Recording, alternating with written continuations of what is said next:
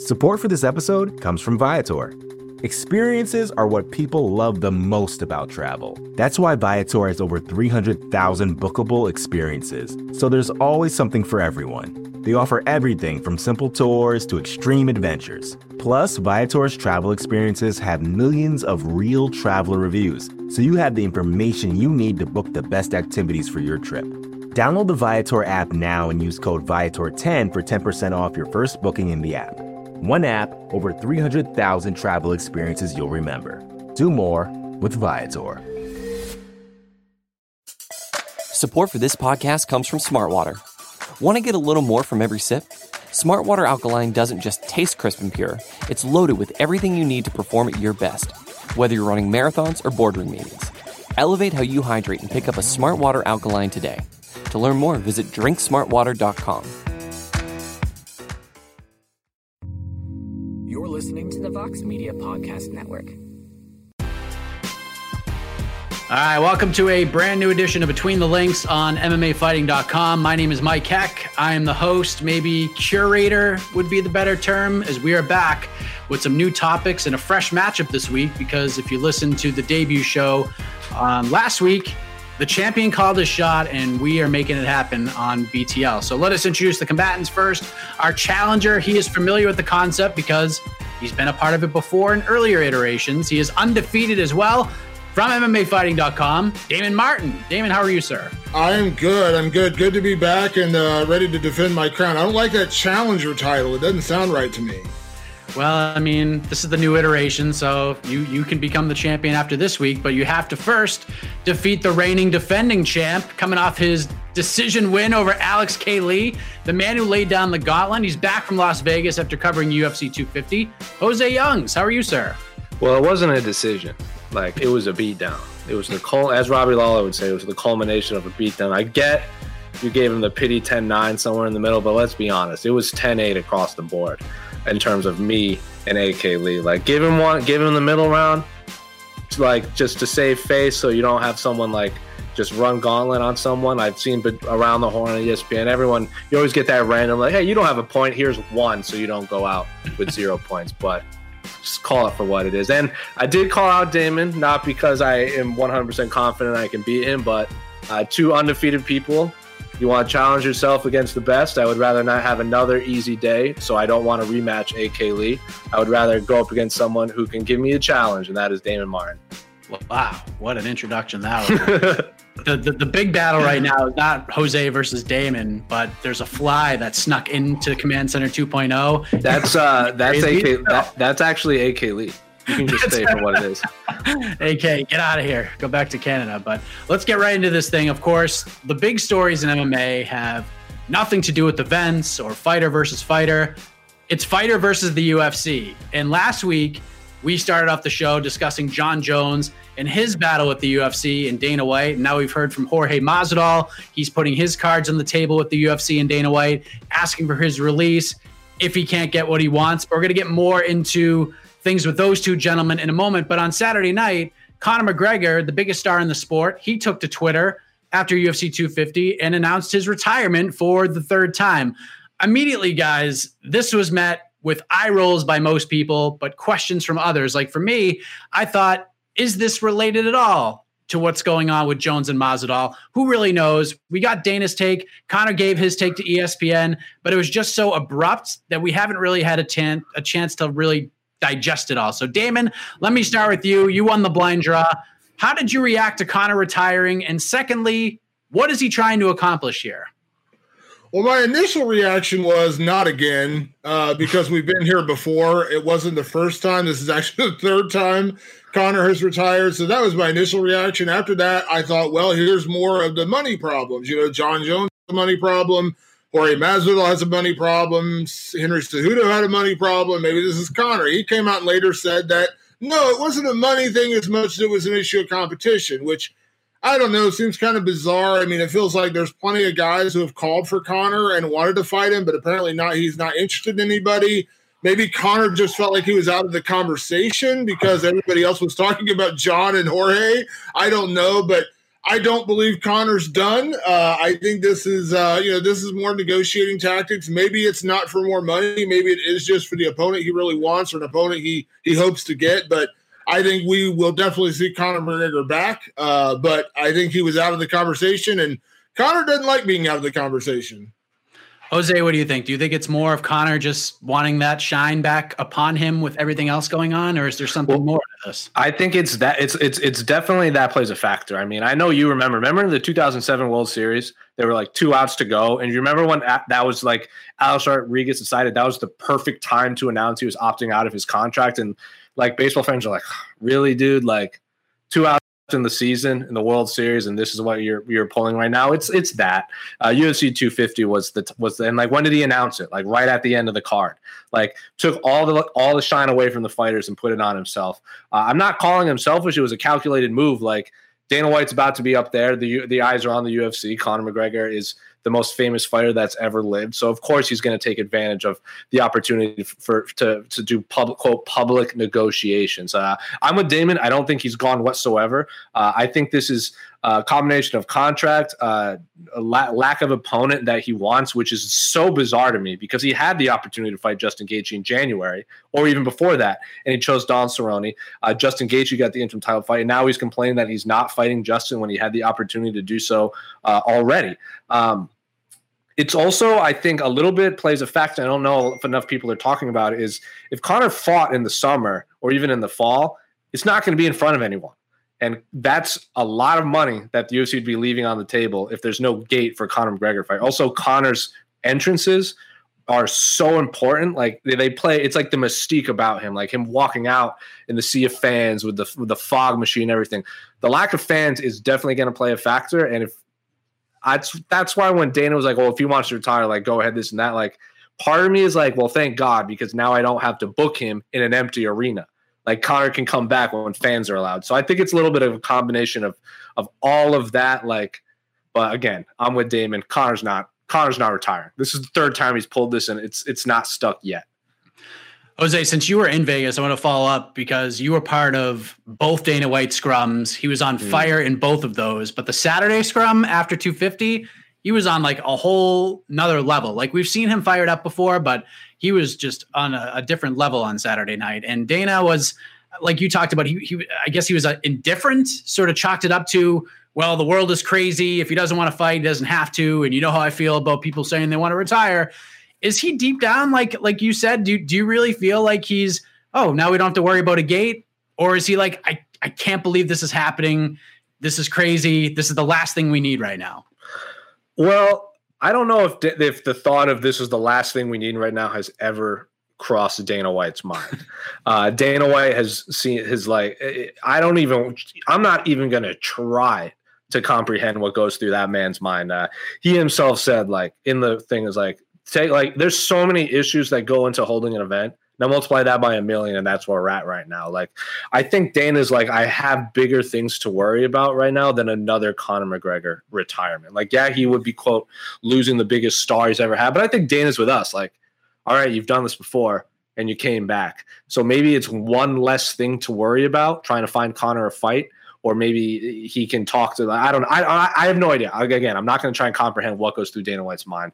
Uh, but Dana White has also done a phenomenal job. And when I say phenomenal, like I don't like it, but he's done this thing. He's, he, we've all seen it, where someone will ask a question, and then Dana will just dance around it with like agitatedness. Like someone's like, Jorge Masvidal said that we're only getting 18%, and then Dana White just completely ignores it and just goes on this tangent. Or I was like hey, Amanda Nunes said that she thought she had the coronavirus. And before I could even get the question out, he was like, everyone thinks they have the coronavirus. Then he goes on this tangent. So uh, Dana White is doing a real good job of being like, you're asking an important question, and then he's shaking some keys over here that you all of a sudden you have to look at the keys and you just completely forget the question at hand. So uh, I'm not even gonna like.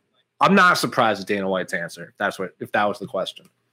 Damien, what do you think? Is is he a, a, richer, more powerful man, rolling his eyes like myself when Conor retired, or deep down was he was he freaking out a little bit? No, I don't think Dana was freaking out at all because again, we've been here before. Conor has said, "I'm retiring before. Thanks for the cheese. See you later." And then whatever it was, two weeks later, he booked a fight. Uh, you know, Conor. Conor's not stupid. Conor knows exactly what he's doing. Conor does everything very calculated. I mean, Conor. anytime Conor puts something out on Twitter, it's for a purpose. Uh, and that's what this was. It was done with a purpose of doing it right at the end of an event as Jose said, right at the tail end of the main event, you know, knowing that there's going to be a post fight press conference and Dana's going to be talking and everyone's going to be asking him questions. This was all calculated. So I think Dana, you know, has come to realize that with Conor. And I think he's kind of come to understand how Conor works. And, you know, Conor. Conor isn't like Jon Jones, where Jon Jones is going on Twitter, and yes, Jon Jones at one point said you can release me, or you know maybe I just won't fight again. But I don't, I don't think anyone even took that that serious. Not that Jon couldn't do it, but he was just being angry, and, and Jon has continued to be angry these past few days.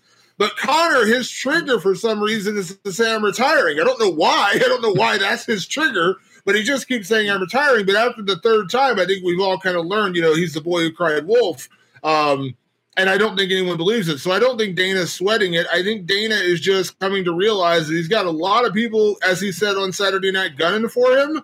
Uh, it doesn't look good in the public eye, that's for sure. But I think Conor retiring and then coming out later and saying it's because of the competition is probably better for Dana because at least then he doesn't have to answer 18% of the revenue being paid to the fighters. Uh, he doesn't have to answer, you know, Jon Jones saying they've been ripping me off for my entire career. So I think in a weird way, he actually prefers what Conor did. That's a great point. Now that you think of it, uh, very close round, but the point is going to go to the champ as we move to our next topic. We basically have the, the same board. answer too, just rephrased yeah, differently. Just different ways of looking at it. But I think uh, Jose's key analogy, I think, put it over the top for me. But uh, now we have to try to like essentially bring all these elements together somehow because you know and just to give my take on it i think we're all in agreement that conor's going to fight again but which mm-hmm. leads you to this question because as of now we have three of the biggest stars in the sport who don't seem like they're getting back in the cage anytime soon with mcgregor and jones and masvidal and like both of these gentlemen talked about mcgregor says it's because there's no interesting fights. Jones and Masvidal are fighting a different fight, a fight that every sport has had to deal with at different points throughout you know the the entirety of it. Jose, let's start with you. Of these three gentlemen, Conor McGregor, Jon Jones, and Jorge Masvidal, who is the most likely to be the first one back competing in the octagon, and who is the least likely, and why? Uh, ideally and like just if you don't know anything about the sport just the way you laid it out like two people arguing about money one person arguing about competition the competition one would probably be the most logical but again i don't think conor's going to fight again until fans are allowed back in. So that's I think he's the least likely because we don't Conor can fight whenever he wants and it's going to be the biggest story in the world. Like Masvidal and Jones need to keep fighting in order to stay relevant. Like yes, Jorge Masvidal has never been more relevant in the sport than he is right now, but if he doesn't fight, like if he can't take a two year sabbatical like Conor and then come back and be still be the biggest star in the world and, and captivate audiences, same as Jon Jones. Jon Jones can't go away for two years and then come back and all of a sudden do a million pay per view buys. Conor can. So I think Conor and the UFC know that. So if Conor's going to quote retire and then fight the winner of Khabib Justin or Tony in 2021, that would make a lot more sense. I think it's going to be Masvidal, uh, simply because Jon Jones and Dana, like we said last week, it's it's round five between those two. This is no this is nothing new. Like Jon and Dana's relationship has soured so much that it wouldn't surprise me if Jon took a lot of time off uh, to, to to figure this out. He also seems to be uh, much more involved in this movement, in these protests going on. We've seen him on the streets of Albuquerque, so uh, his situation might be a little more where he might be preoccupied with bigger things in the world than fighting. Uh, uh, rightfully so. I think he's he's saved like not saved face, but this is like he could do really he could do a lot of good for his his image if he's on the front lines in this Black Lives Matter mo- mo- uh, movement that he's uh, so invested in. Uh, Masvidal is is doing this thing where he's going on the Dan Le Batard show like every other week and trying. It's like I'll train you when you fight Dana, and then Dana's feeding into it. Uh, plus, the welterweight division is so much more. There's so much more competition in that weight class than in than in light heavyweight that I think Dana can book other fights that could get Masvidal back in there. I so I, if I'm gonna have like if he goes well fine Gilbert Burns will fight and then then maybe that will lower Masvidal's asking price a little bit more. So I'm gonna say Masvidal just but that's based off of process by elimination rather than I think he wants to fight. So Damon Jose's going with from most likely to least likely Masvidal, Jones, McGregor. What's your list? Well, so once again, we're going to be giving the same answer with different takes, but uh, I agree that it's going to be Masvidal, Jones, and Conor, but for slightly different reasons. Masvidal, I agree. It, listen, it comes down to opportunity, and and and the reality is. Masvidal just became a household name in the last year. I mean, we got to be honest about that. He's been around forever, and he's a phenomenal fighter. One the, I I said years ago, I thought he was one of the most underrated guys in the sport, but he really didn't hit stardom until he you know, went out there and, you know, flatlined Ben Askren in five seconds and then you know, had the Nate Diaz fight for the BMF title. He wasn't that household name. He wasn't a headliner at that point. He wasn't like a guy you put on pay per view and think you're going to get a lot of buys. An opportunity for him will fade away because, you know, uh, he doesn't have that long term name value. He doesn't have a, a title right now. Yes, he's a BMF champion, but as you said, Kamaru Usman goes out there and fights Gilbert Burns, then his title fight goes away. He goes out there and fights Leon Edwards, that goes away. So there's only a couple of options for Masvidal to have a really big fight right now, and it's probably going to be Usman. He could still probably get a lot of shine off of an Edwards fight because of that rivalry from the past. Uh, and, and, Conor, but again, Conor's in this mix. He's not going to get Conor. I don't think he's going to get Conor or the Nate rematch, and we all know what Nate in terms of negotiations goes. So Masvidal's options are more limited. Uh, and Jones, I think, eventually will come around because remember, this whole thing with Jones started because he was going to heavyweight. It wasn't because he didn't defend his light heavyweight title or because he didn't have challengers. It's because he teased a fight with Francis Ngannou, and when he went to the UFC and said, "Let's make it happen," and they didn't want to cater to his financial demands, that's where this whole thing exploded. So at some point, Jones, just to play out his contract, could say, "I'm going to come back and I'm going to fight Dominick Reyes again, or I'm going to come back and fight Jan Blachowicz again uh, and not make as much money because this is the contract I agreed to. So I think eventually cooler heads will prevail there as well. And also, don't forget, Jones and Masvidal have the same manager. They're managed by first round management, Malki and Abe Kawa. So they have the same management team. So there's a good chance if one comes to terms, the other domino falls right behind it. Conor's issue isn't money, or at least publicly, he's not saying it's money. Uh, but I think his is as as Jose said, it's the it's the crowd. I think that's one. I think Dana holding him back for the crowd and holding him back. Dana said last week the best thing for Conor was sitting and waiting for Gaethje or Khabib. Uh, he's not even trying to cash in on Conor right now. So obviously Conor's got you know he can wait all the time in the world. He actually fought back in January.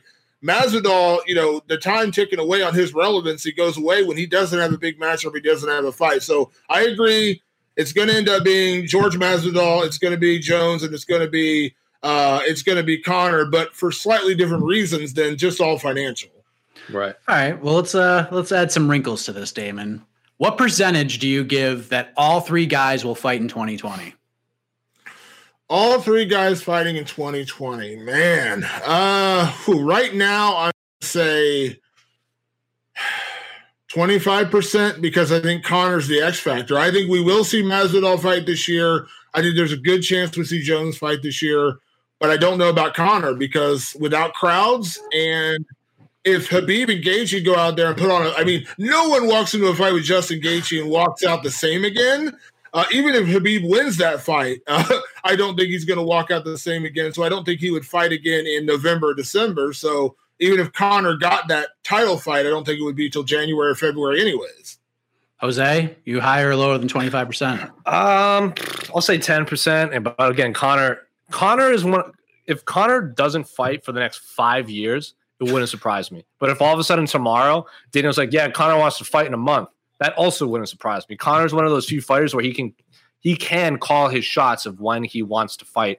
Uh, if he goes, I want to fight the number 15 guy in the world tomorrow, like, would it make sense? No, but it wouldn't surprise me because he can call his shots. Uh, yeah, I'll say about 10%. I think uh, being man, like Damon makes a good point with uh, the same manager with Masvidal and Jones. And uh, I think Masvidal will fight first, uh, but I'll say 10%. But I say that with a lot of questions in the air. I think Conor will probably fight. Well, I remember when he called for like this will be my season, and then like that went out the window for a multitude of reasons, like a pandemic, uh, the protests, and uh, this this interim fight that happened. So yeah, i will say ten percent. I think Conor will fight uh, again in the first quarter of 2021.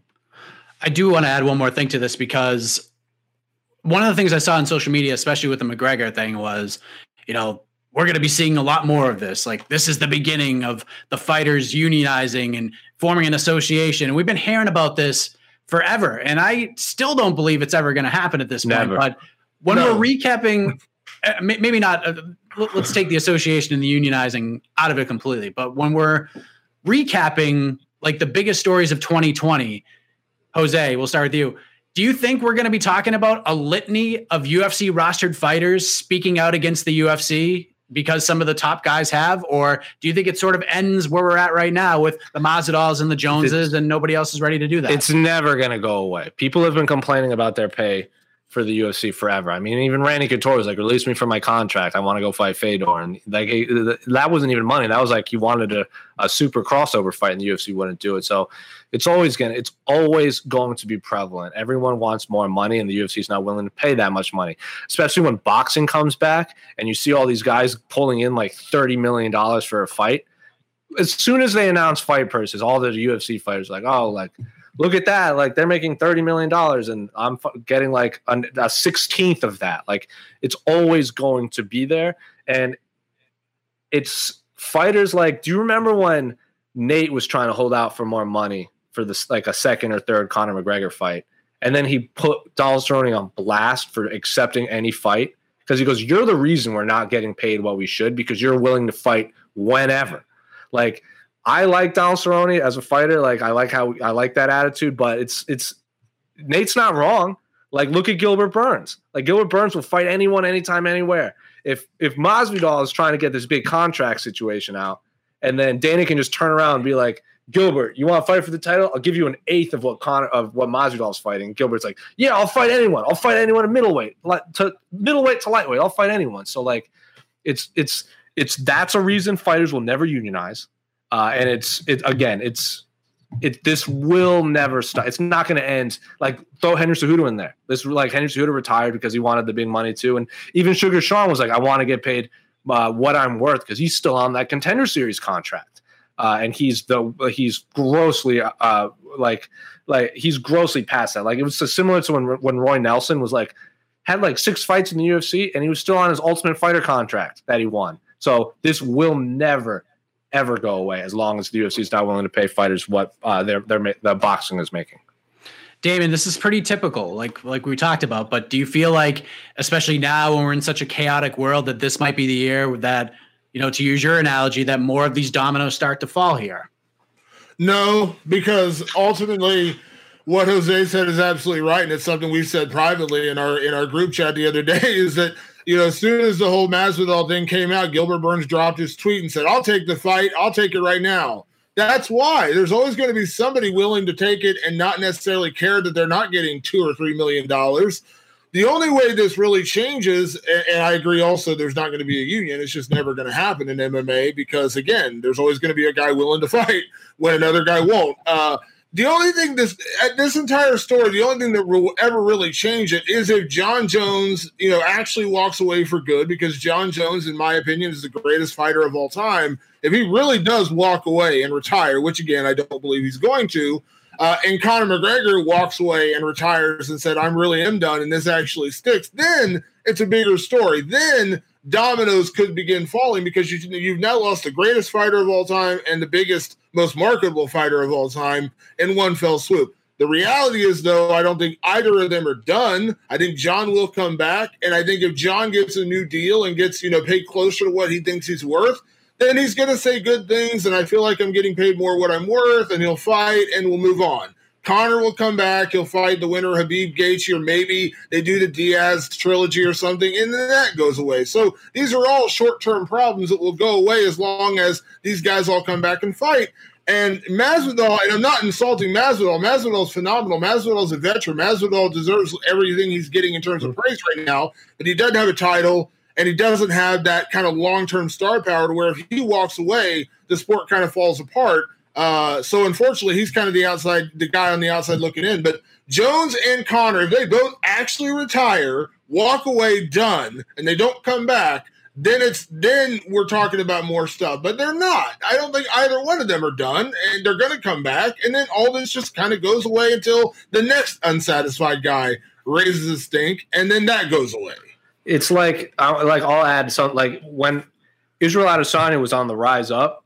A lot of what I heard is, yeah, he's really popular now, but just wait until he gets in a fight with Dana. Like it just seems like you get these big deal like Uber prospects, and in the back of my mind, I'm like, just wait until like it, it started when when Israel Adesanya he- headlined against against Anderson Silva when it, they were supposed to be the co-main event before Whittaker and Gastelum fell out, and he's like, where did all those pay per view points go? And I'm just like, oh, it's starting. He's starting to ask about his money. Like this is where it begins. And now Sugar Sean, same thing. It's never going to go away. Like say Conor and Jones retires, that will be a massive story. But then you have all these this new wave of prospects that come up and become champions. They're just going to ask the same questions these guys are asking. So it's it's never going to stop. People were saying like throughout all this that you know how dare you not mention Henry Cejudo in this? And I understand that that argument for sure, but the reason I didn't really lump Cejudo into this cluster is because I didn't buy any of it.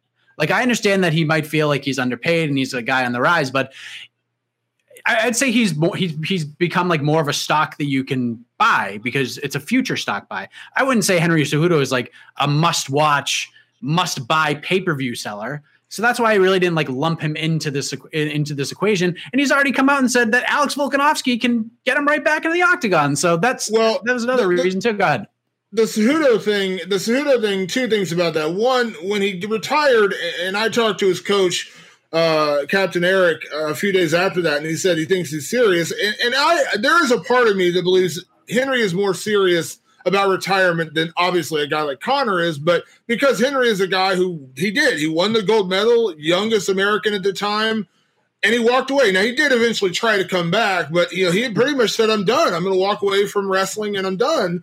Uh, and I and I believe he could be done right now. He wants to start a family. You know, he he kind of you know did his thing. And he wanted to be the greatest combat sports athlete, whatever of all time. But as you mentioned, Mike, the problem that that Henry has versus Conor versus Jorge versus Jones is that he's not that draw. And unfortunately, Henry didn't stick around long enough or didn't have the kind of marquee fights to where people are saying, man, I can't wait to see Henry Cejudo fight. And unfortunately, he doesn't have that drawing power. And when you don't have that drawing power, a lot of your leverage just goes away.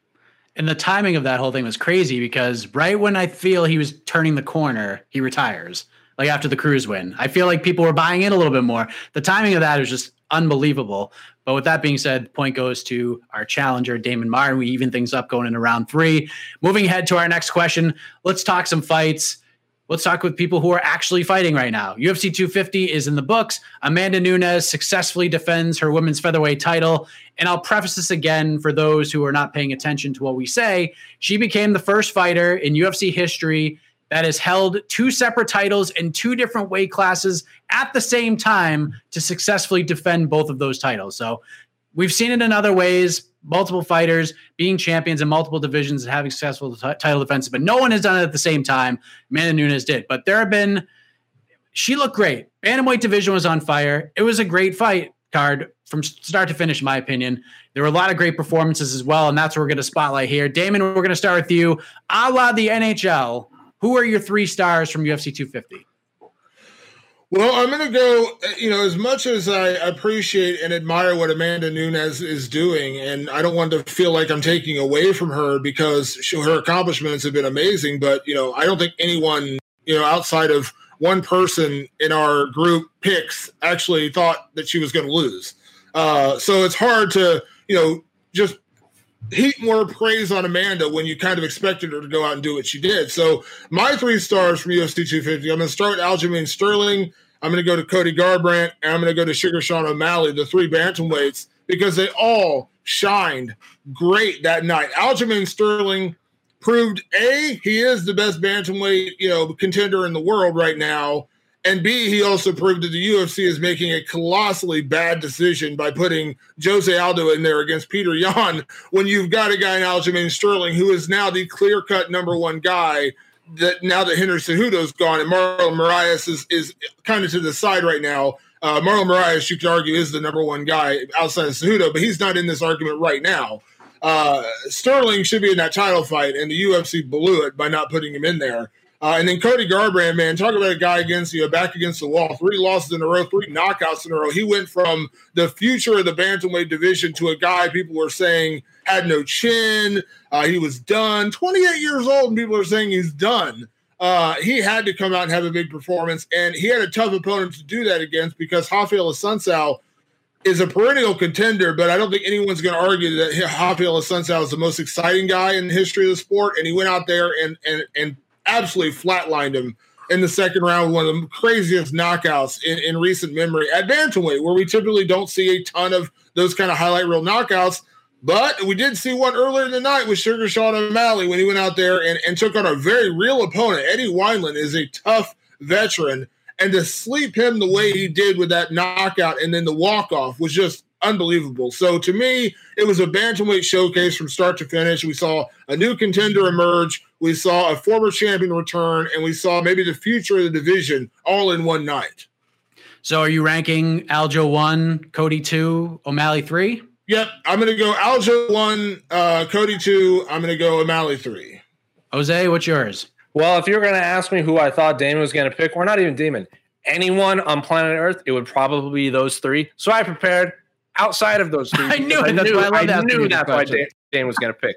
Uh, I'm not going to rank these uh, by any means because it's hard to rank where why I'm picking them because no one is more important. But I'll start uh, near the top, uh, the higher up on the card. Uh, Ian Heinisch was on a two fight losing streak we all know you lose three in a row in the UFC, you're probably not going to be in the UFC on your next fight. Ian Heinisch, uh, I interviewed him at UFC 241 when before he was going to fight Derek Brunson, and he was talking like, "I'm going to beat Derek Brunson, and then I'm going to fight Jacare, and then I'm going to fight Kelvin Gastelum, and then I'm going to get a title shot." Obviously, didn't work out for him. Uh, he changes camps. Uh, then the pandemic hits, and then he has to move back to Colorado. Doesn't get to go to his old gym because it's awkward. Uh, he goes out there. He was a plus 850 it was plus 850 for Ian Heinisch to get a first round finish. And he goes out there and just tears through Gerald Meerschaert, who was coming off uh, one of the biggest wins of career and Deron Win, has some of them has what like 20 plus submissions in his career, uh, best saxophonist in MMA. So uh, I think we're all in agreement that Gerald Meerschaert's stock had not really been higher uh, than it really is now. And I know it's like there are levels to that like stock, but Gerald Meerschaert was at least people knew who he was. And Ian Heinisch saved his job, got someone a lot of money, uh, and then had the one of the lines of the night where he goes, Quarantine is nothing for me. I'm used to being locked up because he was, of course, in a foreign jail for two and a half years. So Sage's career, great line, got someone a boatload of money. Um, and then this is why I'm not on these right now, Cody Stamann. That the mental fortitude of that man what is is something else. Like goes out there, takes a fight like a week after his younger brother passes away, uh, fights Brian Kelleher, and then as soon as the fight's over, he just like in a world where we're trying like like Israel Adesanya says it's the best. Like let's abolish like toxic masculinity. Cody Stamann just was not afraid to cry. Professional fighter in there crying over the like the passing of his brother. None of all of us would have been in that same boat. And Cody Stamann was like, I tried to be the tough guy, like the no BS, go on there, handle my business, and leave, and he just couldn't. And uh, Brian Kelleher gave him a hug, and he just broke down. And then again, line one of the lines in the night, he's like, someone asked him like, who who do you want to see next, and this and that. He goes, man, I got to go home and go to a funeral right now. Like I'm not thinking of another fight. And I'm just like, God, like it just all this talk of money and unions and titles, like it just puts it into perspective. Like as a fighter like Cody Stamann,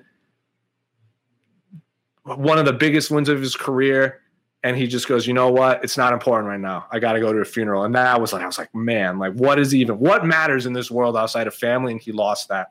Uh, and then for the the third slot, it's I'm going to group these together because of not for their performances, but Devin Clark and Alex Caceres, two African American fighters using their platform that they have to push uh, a movement that they are behind. Of course, Devin Clark, we didn't get to talk to him after because his eye blew up. I'm pretty sure as he broke his orbital during the introductions, gets down on one knee and raises his fist uh, to support the Black Lives Matter movement. And then, of course, Alex Caceres walking out to "This Is America," and he was so transparent all week for the for for the racism that he's felt uh, throughout his life. And he even had a quote where it was like, "We can't start begging people that are coming into our neighborhood and beating us over the heads to change. We have to be the ones to change. I have to be a voice." So I'm not putting those two together in terms of their performances because both of their performances are drastically different. But the fact that they use their platform to push to to to talk about a movement that is really captivating the world. Outside of fighting those two so those those three performances uh, really really stick out in my mind outside of the obvious ones that Dana uh, Damon uh, mentioned and let me, if I could, real quick, let me just throw in there and a phenomenal point, Jose. I want to throw in. Let's also mention Aljamain Sterling, who yeah. mentioned that you know he talked about it. I asked him that question on the on the media day, and he talked about you know using his platform for that and using his platform to speak out, and felt like it was important for him to you know take that opportunity to speak about Black Lives Matter and right. police brutality and things like that. So I want to give a shout out to Aljamain because he did as well. He didn't afterwards. Obviously, you know I'm not going to fault him for that, but but uh, but I think it was important. Well, he did actually. To post, yeah, I asked him. I, I asked him straight up, like, "Will you be at the protest?" He goes, "Yup." And he's like, and then he went really into it, and then he he made some excellent points. Even Alex Caceres, I someone like I we asked Sterling and Caceres, like, does the UFC do a good job promoting minorities? Like just straight up. And they both gave a little. They didn't really answer straight up, but they just kind of like upstairs, like that is a whole nother conversation. I know he's like, I know who they want to push when I see them, and I know who I am. And even Alex Caceres, I mean, Aljamain Sterling goes, I don't really look at it as black versus white, but like you kind of tell there was something back there uh, because he kind of brought it up in the past with the one he was like, why is Sage Northcutt making more money than me? Um, so yeah, I think, uh, and even like Devin Clark was on like the front page of like CNN and Yahoo just for the fact that he kneeled. So when's the last time major outlets talked about Devin Clark outside of MMA the circle? Like never. And I I say that because Devin Clark is a great fighter uh, and he put on a good performance, a gritty performance. But we're talking about him using his platform, not his actual fight. So shout out to all those guys using using their platform the right way. I, am not even I'm not even standing. I'm just telling you, Mike, give him the point because that was a great point because I can't even that when you look at the bigger picture outside of fighting, that is the bigger picture. And it really is. And uh and what those guys did, you're absolutely hundred percent, man. That was huge. What Aljamain did speaking out was huge.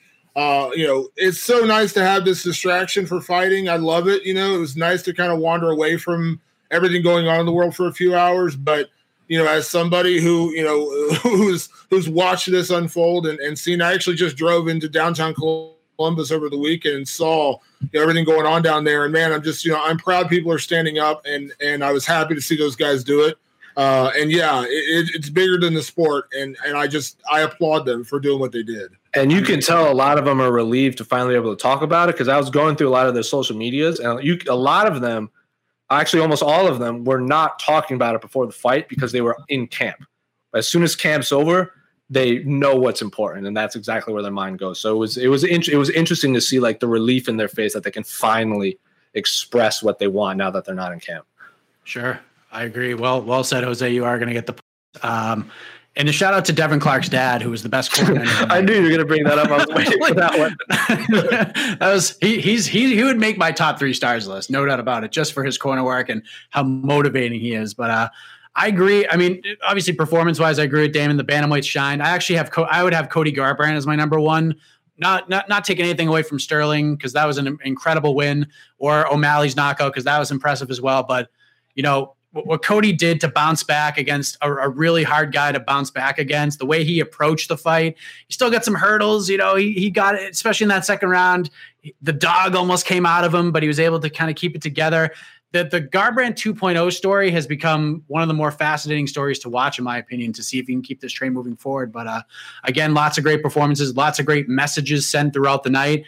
Um, so well said, Jose. You get the point as we head to our Final question of regulation. We look ahead to UFC Fight Night. Eye versus Calvillo, and, and, what is it? UFC on ESPN 10? Is that what we're going with here? Something like that.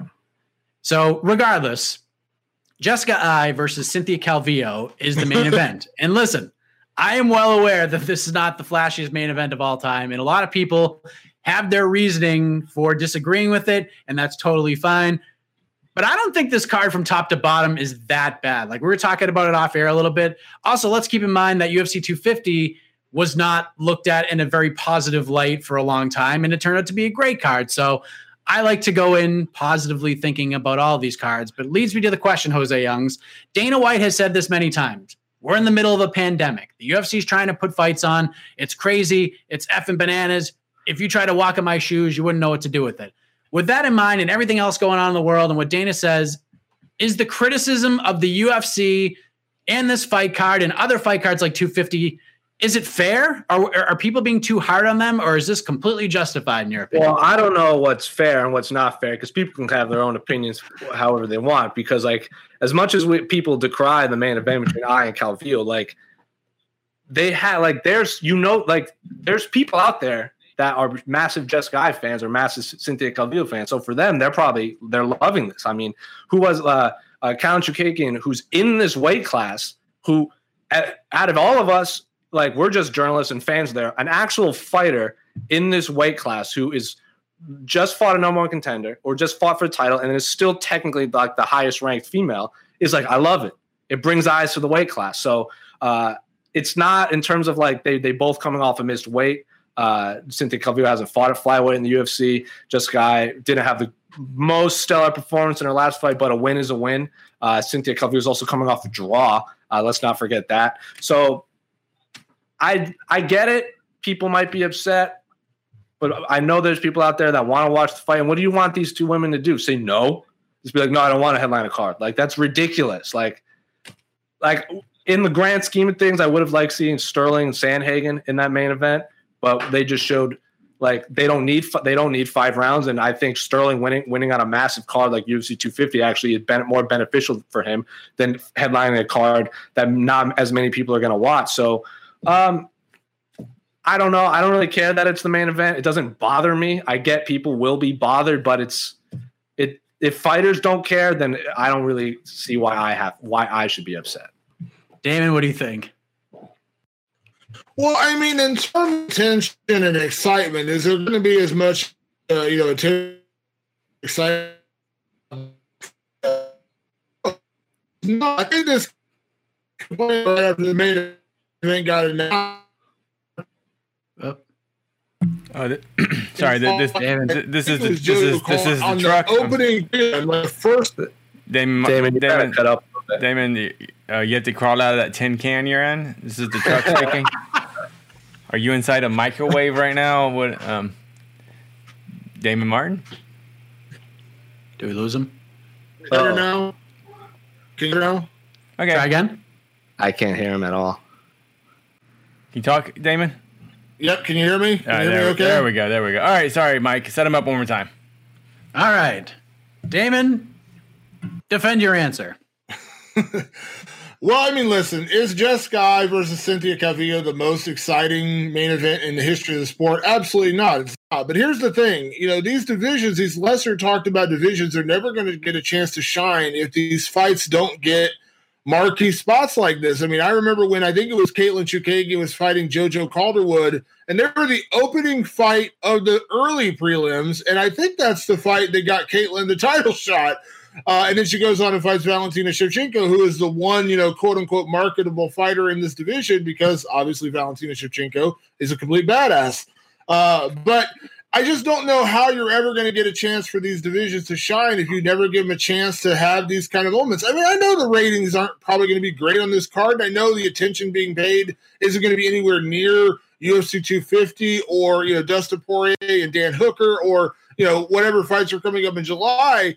But you know, it's the fight card, and there are other interesting fights on here. I mean, I'm actually looking, really looking forward to the Marvin Vettori, uh, Karl Roberson fight after the rivalry those two have built after the last fight got scrapped. So, you know, listen, we kind of get spoiled a little bit in, in MMA where we have these great cards in the UFC where we always expect a big main event or a marquee main event. But the reality is, you know, you remember the old UFC on fuel cards or UFC on versus cards or look at a lot of Bellator cards out there. They're not always these cards where it's over and you're just like, man, we just found out a new number one contender. Oh man, we just found you know, the next great star or whatever.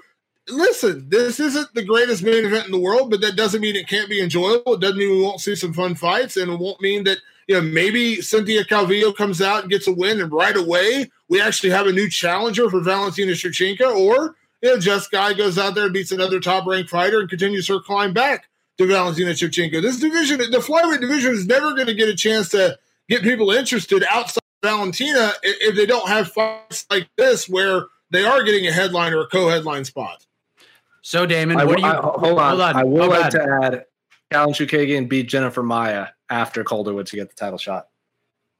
There you go. Well, but that was the opening fight. That was the opening fight of the early prelims, right? Like that was the opening. The fight. Calder, the Calderwood Chookagian, yeah, that was two thirty eight. That was real early, and then she got offered the fight against Valentina, turned it down to get married. Valentina fought Carmouche instead.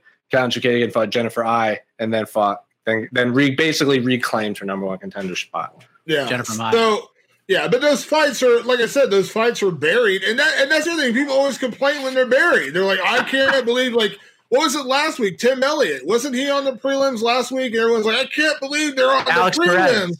Like, I'm, on the, I'm on the. How is this happening? I can't believe this is on the prelim. But then when they get a marquee spot, why is this the main event? Oh my god, this is terrible. I agree with that. Damon, what are you grading this card as a whole? If you could put a letter grade on it as it looks on paper right now, what are you grading it? Oh man, why are you doing me like this? Uh, I'm mean, you in your, I'm making you defend your answer here. I mean, am I lying and saying it's better than a C minus card on paper? Probably not. And that's not a knock on the main event necessarily as much as it's just there's not a lot of name value beyond a couple of fights on this card, and that hurts it. Uh, but again, and I don't want to sound like the Dana White promoter, but you know, sometimes you judge a card by the aftermath, and there are some potentially fun fights on here uh, they're just not name value, and so that immediately makes it like a C minus or a D card on paper. Uh, but you know, here's a chance for Calvillo and Eye and all these other, you know, Vettori and Roberson. There's a chance for them to shine and prove us all wrong. Exactly, Jose. What's your grade? C minus uh, seems fine. It's like again, like for all we know, this could just be a bunch of knockouts, and we're like, wow, that was the craziest fight card I've ever seen. But like so name just off name value, I think what? Who's the most famous fighter on this card? Andre Fili? Probably just because he's he's in a movie. He has that title Uriah Faber. and then I count I fought like Andre Fili's probably the most famous fighter on this card. Uh C minus. But again, like who cares if there's big names on it? It's how like what UFC 169 I was at. That had a bunch of big fights on that card, and that was like what 10 of 12 were boring decisions. So who it doesn't matter names are. It's I want to see how the fights play out first because yeah. What about what is it? Insanity. We had we had we had UFC the UFC card that was titled UFC Knockout with everyone on there like knockout yeah, artists. Yeah, yeah. There wasn't one knockout on the entire card, so you can't predict how things are going to play. Name value name value doesn't always produce winning fights. We got to be honest and about that. Let's also like we can all probably agree that if there were still fans allowed and there wasn't a pandemic, I can't imagine Jessica Eye sitting Calvillo would be headlining a card in like Portland, Oregon. If their fans are, if the fans are going to be in there, this is a this is a UFC Apex card that you can tune in if you want. You don't even have to pay for it. Just watch it if you want. Don't watch it if you don't want. Like at the end, like you're not. Like you buy. You're buying the ticket, but anyway. Yeah, and that's the other that's the other thing about the complaints. You know, you're not required to watch every fight card. I mean, we do. We obviously as journalists, we watch every fight card. I mean, I've watched man, I've watched a lot of bad fight cards over the years, and I, a lot of bad fight cards. And I'm not going to name names which promotions they came from, but I've watched a lot of bad fight cards over the years. So uh, you're not obligated. No one's telling you you're forced, and they're not asking you to pay fifty nine ninety nine or sixty five dollars or whatever for this card. I mean, yeah, if you have cable, technically you're paying for ESPN, or if you pay five bucks a month for you know, I, I've been paying seven bucks a month for Disney Plus for the last whatever, like nine months, and I had the only thing I've watched on there is The Mandalorian, and that ended like you know six, seven months ago. So I'm still paying for Disney Plus, and I'm getting nothing out of it right now. you mean you're not watching Gargoyles like any other true-blooded American? I am not. I am not. But that's what I'm saying. Like I'm paying for Disney Plus, and I haven't logged into that thing. I love Disney Plus. If I want to watch a Star Wars movie, I'll go there. But yeah, I'm paying for that, and I haven't watched anything since The Mandalorian ended. well, the point goes to Damon because he wasted all this money on Disney Plus without watching anything. But uh, we're tied. Uh, we're tied after four rounds. It's two to two, and that means we're going to head to the. What are we going to call this? We'll, we'll call it the knockout round. It's MMA after all. One question, one argument decides the winner. The truck will have the final decision to take the weight off of me because I don't want it. But here it is. Jose, you are the champion. With that comes some spoils. Are you kicking off or receiving? Oh, kicking off from New England. There you go. Damon, here's the question because I I heard in your voice how excited you are for this card on Saturday night because there are some pretty good matchups on here. So the question I have for you, and it's hard to predict the future. What's the fight of the night on UFC Vegas, baby Vegas?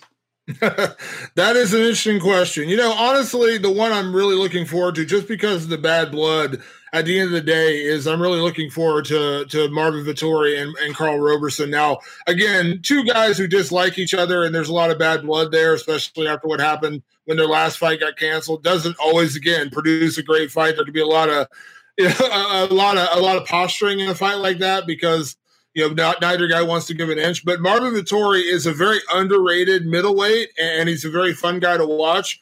And, and I think Karl Roberson is one of those guys who has that big knockout ability, has shown some ground talent as well. So, I mean, just based on that, I'm going to have to go with that as my fight of the night, the one I'm probably looking most forward to. So I would put that at the top of the list. But uh, I'm also looking forward to seeing, you know, Kevin Aguilar's back on this card. Obviously, you mentioned Andre Fili's on this card. That's a fun fight.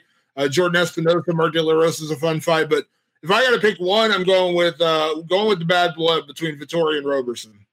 Jose, what is your fight of the night for ES UFC on ESPN 10? Yes, yes. For fight of the night, what's your fight of the night?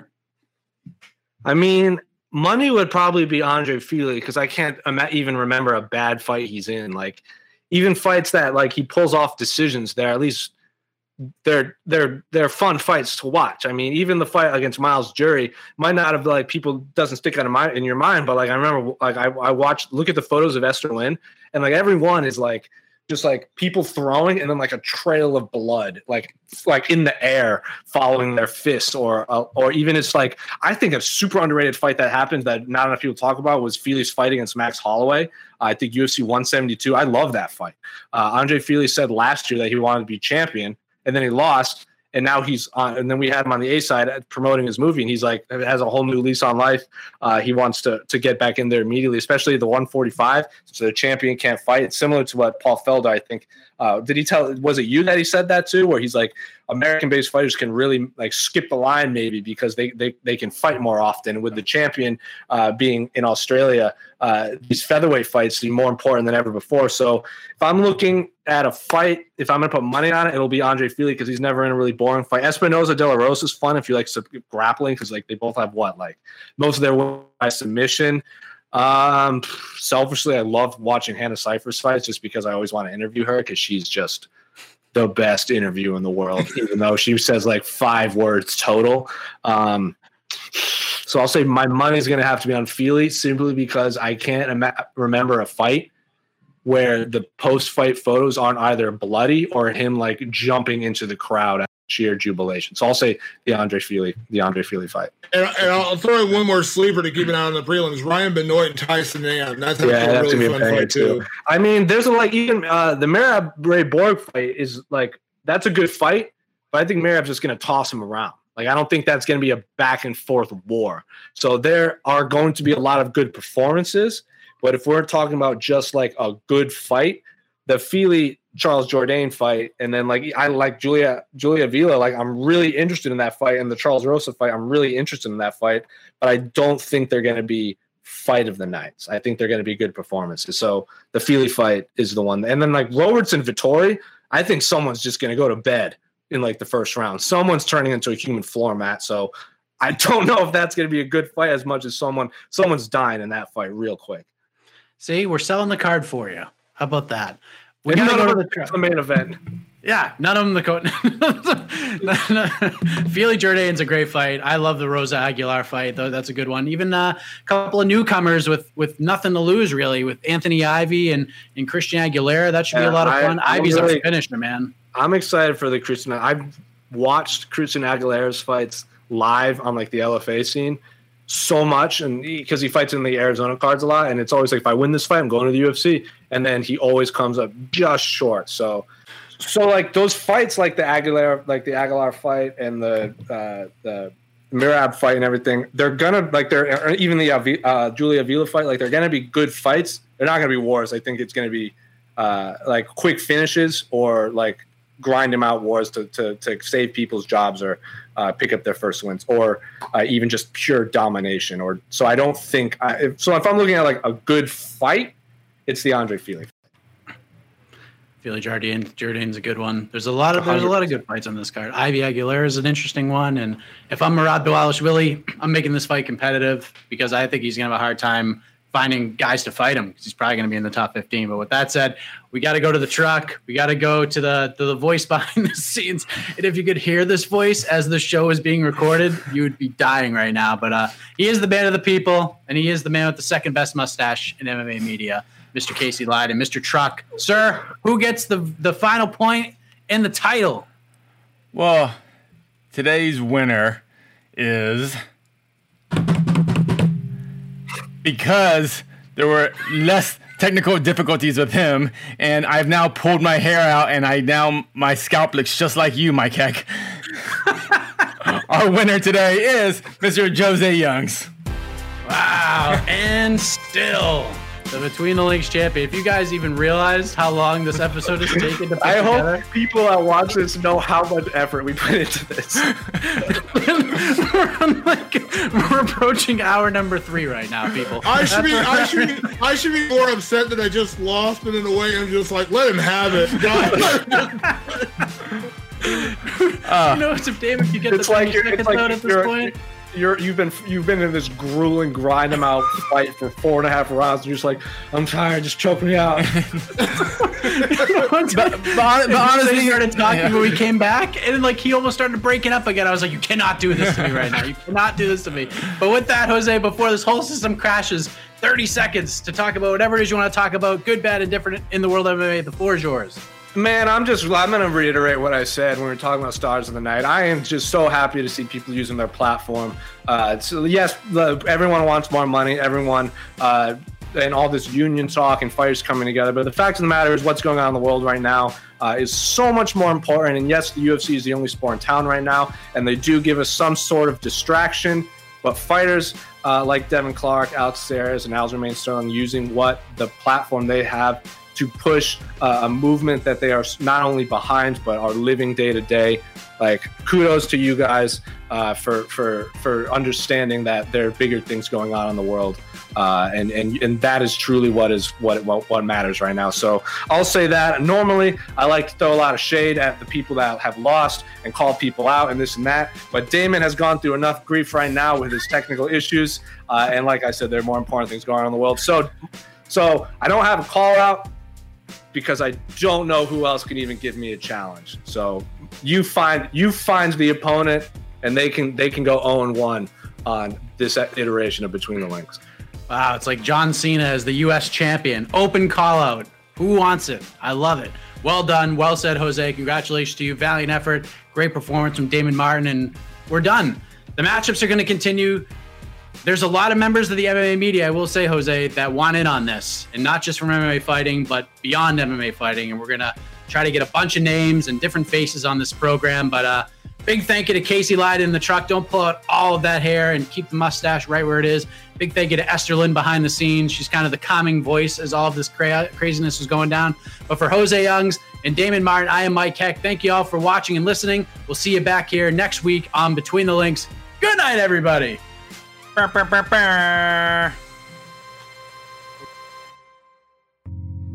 You're listening to the Vox Media Podcast Network.